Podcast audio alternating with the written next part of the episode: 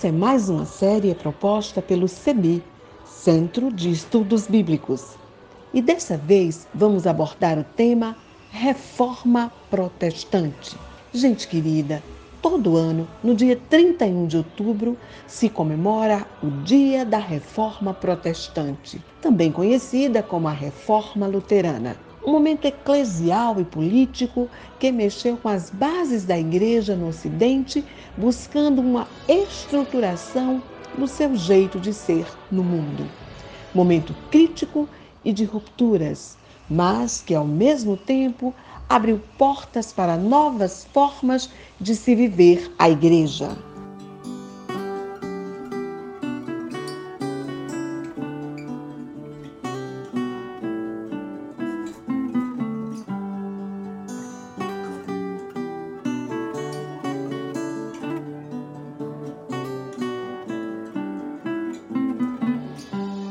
CEBI, Centro de Estudos Bíblicos, por ser uma organização que trabalha com as diversidades, com as vivências de denominações cristãs, convidou pastoras e pastores, teólogas e teólogos, gente que pesquisa e que faz reflexões acerca da história da igreja, tanto da experiência e vivência religiosa cristã luterana, vinculadas à Igreja Evangélica de Confissão Luterana do Brasil, a ISLB, a Igreja Cristã de Brasília, a Igreja Batista da Aliança de Batistas do Brasil e também outras igrejas evangélicas, as mais variadas, para poder refletir sobre o que é o Dia da Reforma Protestante, historicamente, o que isso representa para cada qual de nós e quais as formas e experiências vividas pela Igreja brasileira traz em si mesma a partir da Reforma Luterana. Você terá acesso a este material e poderá divulgar, curtir, compartilhar com todas as pessoas. Dia 31 de outubro,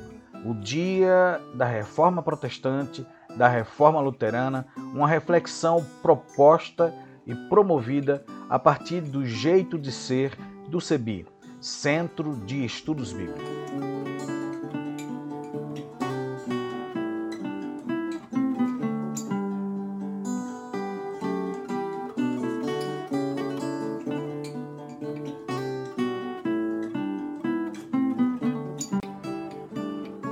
Eu sou Silvia Souza, eu sou membro do CEBI no estado de Pernambuco e atualmente estou no serviço do Conselho Nacional do CEBI. Eu sou uma mulher negra de pele escura.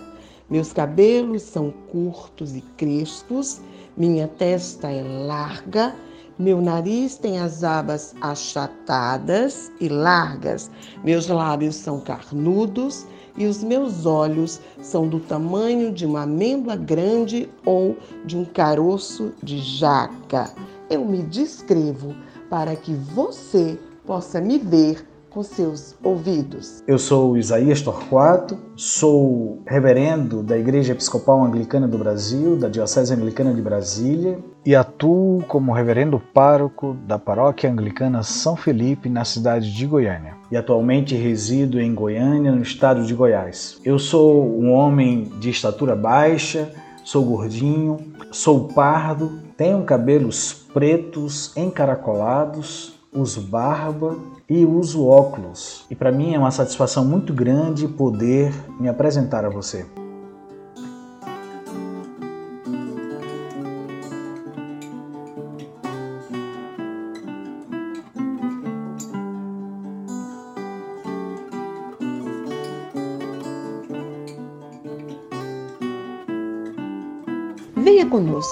Esta será uma série do CEBI com três episódios especiais, nos quais a gente vai dialogar, em que a gente vai caminhar ao longo da história para saber qual a importância desse movimento Reforma Luterana e quais as principais personagens que contribuíram para essa reforma, para essa reestruturação da igreja no Brasil e no mundo das Volk aus aller Welt zum das sei dir Herr zu Lob gesungen. Halleluja, Halleluja.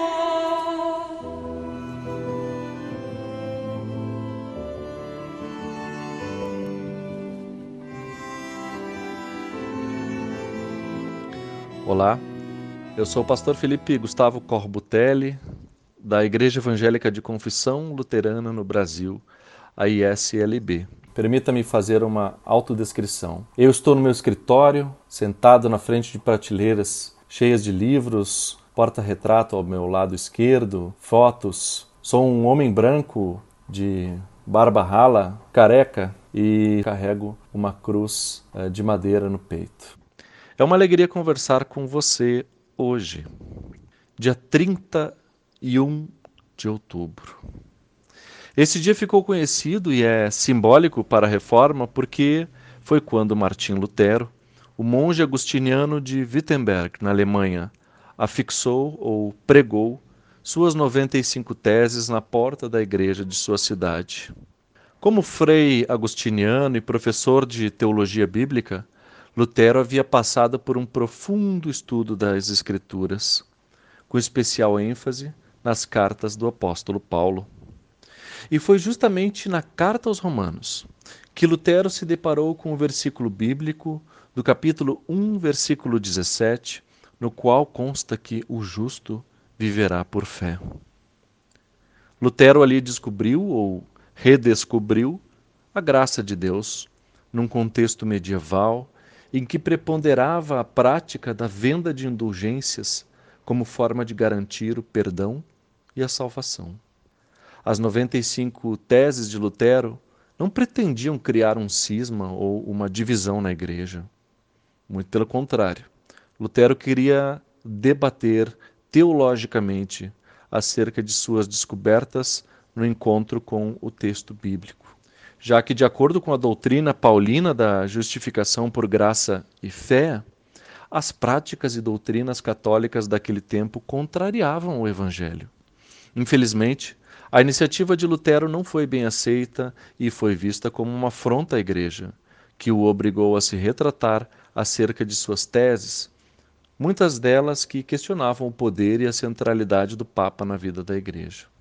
Duas coisas podemos e talvez precisamos resgatar desta narrativa acerca da reforma hoje.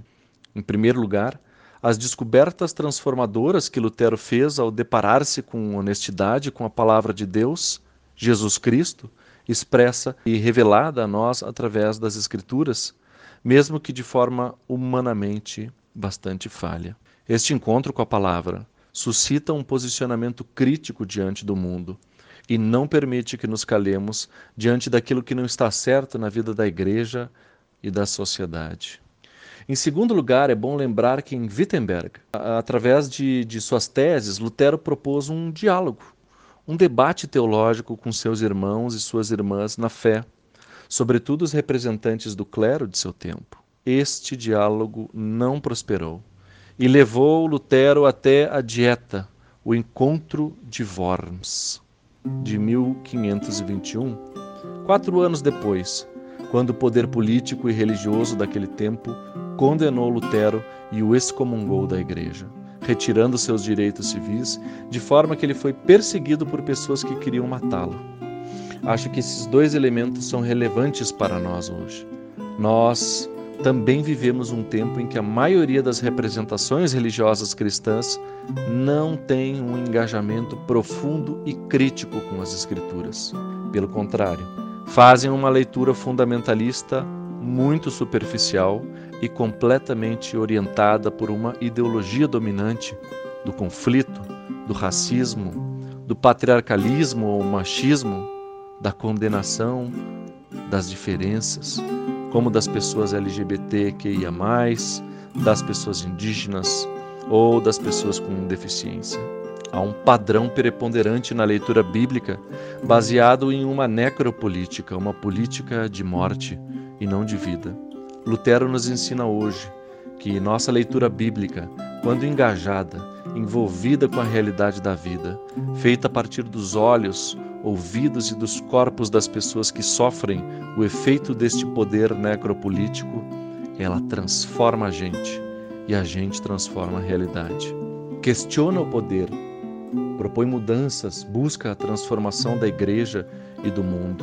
Lembro da frase de Paulo Freire: A educação não muda o mundo, mas muda as pessoas. Pessoas mudam o mundo. Podíamos parafrasear com a teologia da reforma proposta por Lutero. A palavra contida nas Escrituras não muda o mundo, mas muda as pessoas e as pessoas mudam o mundo. Segundo aspecto importante para o nosso tempo é a necessidade e a falta de diálogo. Talvez Lutero hoje sofresse a mesma condenação, a mesma perseguição ou até pior. E muito provavelmente não seria do Papa, mas sobretudo dos evangélicos, aqueles que têm sua origem na própria reforma protestante. No entanto, nós não podemos abdicar de, ao lermos a palavra, propormos e vivermos o processo dialógico. Lutero queria debater. No dia da sua condenação, ele afirmou: Se não for convencido pelas Escrituras e pela minha consciência, que está atrelada a elas, não posso me retratar pois é perigoso ir contra sua própria consciência. Seus juízes não queriam conversa. Assim como hoje também os juízes que estão por todos os lados não querem saber de conversa, de diálogo, de leitura conjunta, crítica e autocrítica. A palavra não está aí para formar nossa consciência no diálogo cíclico e crítico entre nós, nosso mundo e as Escrituras. Para muita gente, a palavra só serve para corroborar nossas visões prévias e preconceituosas. Por isso, retomar Lutero hoje é fundamental para nossa forma de ler a Bíblia de modo contextual, popular e coletivo. Porque o mundo não nos oportuniza mais esta leitura crítica e dialogal, mas é apenas ela que transforma a gente e, por consequência, que muda o mundo em que vivemos. Que a celebração da reforma possa nos inspirar na coragem e na confiança de permanecermos em diálogo e de sempre novamente erguermos nossa voz crítica, que surge do encontro com a palavra viva no mundo para o qual ela é cada vez mais necessária.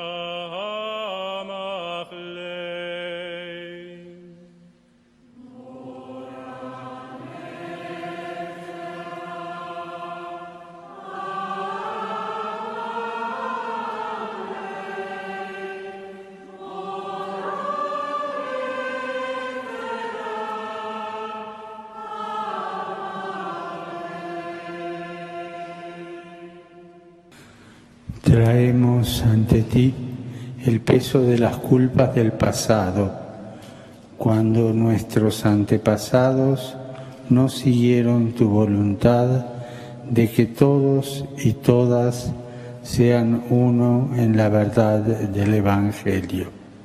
We confess our own ways of thinking and acting that perpetuate the divisions of the past as communities and as individuals. We build many walls around us mental, spiritual, physical, and political walls that result in discrimination and violence. Forgive us, Lord. Cristo es el camino, la verdad y la vida. Él es nuestra paz, quien derriba las murallas que nos dividen quien nos concede a través del Espíritu Santo nuevos comienzos. In Christ, we receive forgiveness and reconciliation, and we are strengthened for a faithful and common witness in our time. In the name of the Father, Son, and Holy Spirit. Amen.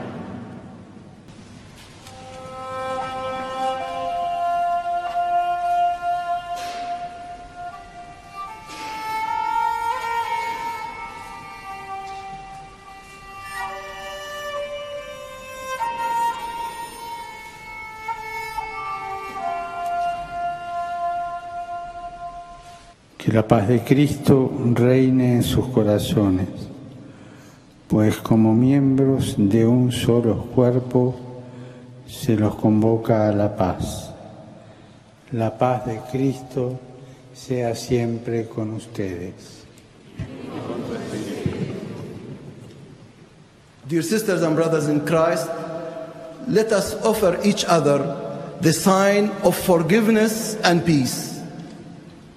Olá, sou Claudete Baez Ulrich, pastora da Igreja Evangélica de Confissão Luterana no Brasil e atuo como professora de Teologia e Ciência das Religiões na Faculdade Unida de Vitória, no Espírito Santo. Importante lembrar que Martim Lutero era professor, professor universitário. Toda essa questão também das teses, é importante dizer que não é algo que nasce assim espontaneamente mas nasce do estudo profundo também e da redescoberta do Evangelho. O Evangelho é a boa notícia, é o Evangelho do amor, é o Evangelho revelado por Jesus Cristo, aquele que veio morar entre nós. Deus faz morada em Jesus Cristo e Jesus Cristo convive com as pessoas, coloca no centro uma criança, dialoga com as mulheres, ensina mulheres, cura pessoas enfermas, visita pessoas, convida pessoas para, para segui-lo, para seguir nesse movimento da justiça e do amor, da misericórdia. Lutero também lembra que o Cristo crucificado né, aponta para o Cristo crucificado e para o Cristo ressurreto, que está presente hoje, que continua presente e vivo entre nós, através da força inspiradora do Espírito Santo, da sabedoria viva de Deus entre nós. Então, o movimento da reforma continua presente. O movimento da reforma continua ainda hoje presente porque há muitas coisas que ainda são necessárias transformar, modificar, a partir também da inspiração do amor, da inspiração do Evangelho, da boa notícia, que inclui todas as pessoas, especialmente aquelas que mais sofrem, aquelas que estão também na margem da nossa sociedade. E eu falo isso porque Lutero, nas suas 95 teses, em quatro teses, lembra das pessoas pobres. É interessante perceber isso, né, que Lutero também escreveu em 1520 para a nobreza cristã da nação alemã e ele fala acerca da melhoria do estamento cristão. E nesse escrito, Lutero é muito assertivo ele propõe que a nobreza cristã deixe de lado a ostentação e o luxo e aponta para a necessidade do controle sobre o comércio, do combate à usura. Usura era a cobrança alta de juros e que sejam fechadas também as casas de prostituição. E nesse texto de 1520, Lutero lançou um desafio para que as cidades assumissem o enfrentamento da pobreza e viessem a garantir o bem-estar trabalho e cidadania para todos e todas os seus habitantes. E ele dizia: entre o povo de Deus não deve haver pobreza e medicantes. Então é, é fundamental que a gente revise, revisite, né, a, o movimento da reforma. O movimento da reforma é muito amplo e o ponto de partida é o Evangelho de Jesus Cristo. É o amor, o amor e a busca de transformação das situações de injustiças e a busca pela justiça de Deus. É isso que a, a reforma vem nos trazer. E nesse sentido é muito importante que a gente lembre também que o movimento da reforma não foi feito por um homem sozinho. Muitas vezes só lembramos, né, os homens da reforma. Não, o movimento da reforma foi feito por homens e mulheres. Há muitas mulheres no movimento da reforma que também estão ali dialogando teologia, estão reivindicando melhores condições de vida. Então, o movimento da reforma ele é conduzido por homens e mulheres inspirados pelo Evangelho. pela boa notícia. Então acho fundamental nesse tempo também que nós estamos, estamos vivendo no Brasil, que a reforma nos traz essas inspirações. Primeira, a importância da leitura da Bíblia, mas assim como Lutero nos ensina, a Bíblia foi escrita no hebraico e no grego, portanto a gente precisa também estudar e verificar o que determinadas palavras querem dizer em determinados contextos. Então, uma leitura histórica, uma leitura contextual da Bíblia. E para isso é tão importante também que o estudo da Bíblia seja feito também de forma séria. Cada texto tem o seu contexto. Uma outra questão importante, então, do movimento da reforma é que também as teses de Lutero nos lembram dos pobres, nos lembram daqueles que necessitam também que o poder público também se olhe e transforme também essas situações de injustiça em nosso meio. Uma cidade não pode ser feliz se nessa cidade Há pessoas que passam fome e miséria. Uma outra lição importante da reforma é que é um movimento feito por homens e por mulheres. Então, também a busca da, da, das relações de igualdade, que também nascem da leitura da palavra de Deus. O texto de Gálatas nos diz justamente isso: que em Jesus Cristo já não há mais diferença entre homens e mulheres, entre judeus e gregos, entre escravos e libertos. Em Jesus Cristo nós temos a liberdade, encontramos a liberdade e a igualdade de atuarmos e sermos cidadãos e cidadãs lá onde nós nos encontramos. Uma outra questão importantíssima do movimento da reforma é a liberdade de consciência e a autonomia do sujeito, que também com o movimento da reforma, então também cada um de nós, cada uma de nós é um sujeito histórico que atua e que deve também atuar pela sua consciência. Uma outra questão importante é que a reforma, então, como já coloquei, ela é feita por pessoas, pessoas humanas, homens e mulheres. E um outro último aspecto que eu quero nessa breve fala também lembrar é a importância que a reforma dá para a educação pública. Então, a educação pública como um direito das meninas e dos meninos. E Lutero tem dois textos que apontam para isso, que tanto os meninos como as meninas têm direito à educação, à educação pública. E os municípios e os estados devem se preocupar com o processo da educação. Então, olha só, a partir da leitura da, da Bíblia, quanta inspiração para mudanças e transformações. Por isso eu digo, o movimento da reforma ainda hoje continua. E a leitura da Bíblia a partir de uma perspectiva histórica, contextual, de uma perspectiva também que considere também texto e o seu contexto. É fundamental para também nós cristãos e cristãs, para nossa atuação no espaço onde nós nos encontramos. Então vamos revisitar e reestudar o, o, esse movimento e perceber outros aspectos também esse movimento nos traz aspectos que envolvem também a nossa nosso compromisso público, cidadão, da transformação de situações de injustiça no mundo, no lugar, no contexto onde nós vivemos. Um grande abraço para todos e para todas.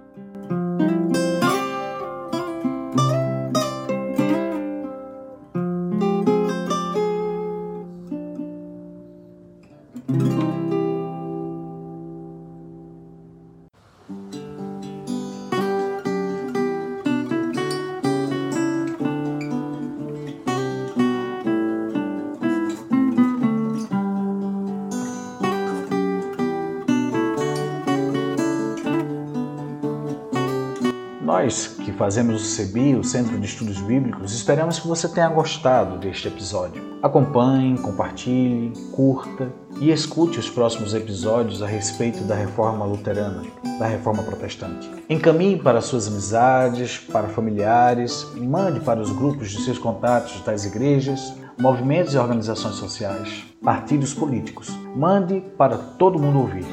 A apresentação ficou por conta de Silvia Souza, e Isaías Torquato, o design gráfico e a divulgação por Cláudio Braga, o design sonoro por mim, Isaías Torquato, a trilha sonora, o violonista Helmut Stockholm Jr., além da canção Castelo Forte, também ouvimos a canção do Inário para o culto cristão Sou Feliz. Os nossos contatos. Você pode nos encontrar em todas as mídias sociais, no Instagram e no Facebook, e também pela hashtag, hashtag podcast do CEBI e podcast do CEBI 2021 e por nosso WhatsApp 51 997 34 45 18. E a direção geral deste podcast é da Coordenação Nacional do Centro de Estudos Bíblicos, CEBI. Forte abraço em você e até nosso próximo episódio.